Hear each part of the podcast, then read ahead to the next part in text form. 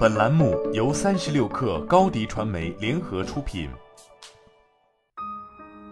本文来自微信公众号《哈佛商业评论》。我的客户克莱尔已经在一家大型非盈利机构担任慈善事业副总裁五年了，他觉得自己早就应该获得加薪了。在克莱尔的领导下，他们的团队已经增加了数千万美元的捐赠额。事实上，仅在过去一年里，他们的年度捐赠目标就增加了一倍有余。在取得这一成绩之后，克莱尔觉得自己可以去找他的老板、公司的首席执行官要求加薪。他花了数周时间准备、研究工资数据、构思他的谈话要点以及排练谈话内容。但当克莱尔把自己的要求告诉老板时，他却被拒之门外。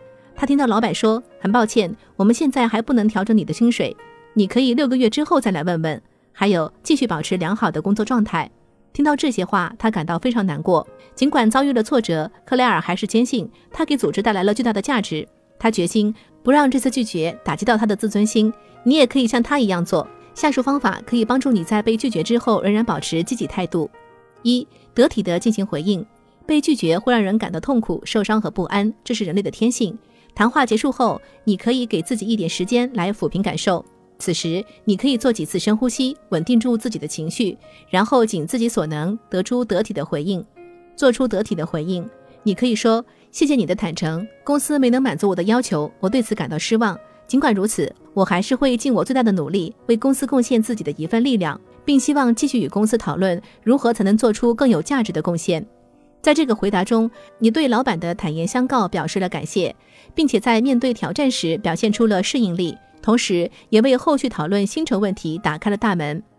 二，挖掘的更深一些，你可以试着用一种好奇的、没有戒备的语气，找出上司拒绝你的原因。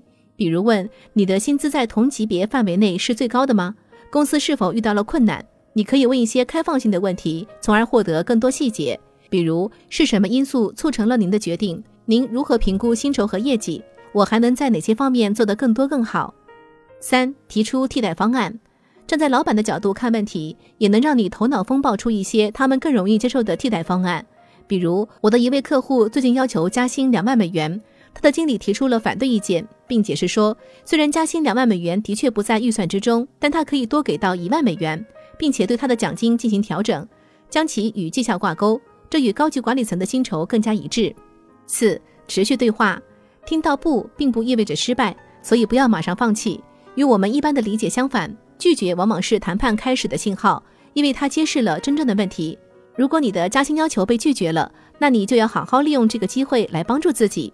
克雷尔安排了一次和首席执行官的后续会议，他解释说，他希望自己能在未来六个月内获得加薪，并和老板谈了谈他需要做到哪些方面才能实现这个目标。他们共同制定了一个计划，其中包括一些关键指标和具体的改进措施，以证明加薪是合理的。五、掌握真正的自我推销艺术。突出你的成就对于争取加薪是至关重要的，所以要想办法宣传你的成绩和影响力。也许你可以在与重要高管的会议上展示自己的案例研究，也许你可以代表公司在会议或播客上发表演讲，来追求项目外的思想领导力。六、寻找更多的拥护者。层级结构较少的扁平化或水平管理结构正在变得越来越普遍。在权力分散的情况下，上司可能是影响你的职业道路决策的几个利益相关者之一，并为你是否能获得加薪提供参考意见。你可以考虑要求与上司的上司进行一次跨级别会议，让他们了解你的工作内容和贡献。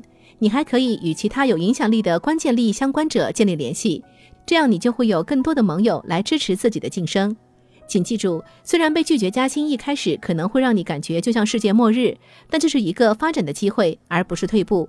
好了，本期节目就是这样，下期节目我们不见不散。你的视频营销就缺一个爆款，找高低传媒，创意热度爆起来，品效合一爆起来。微信搜索高低传媒，你的视频就是爆款。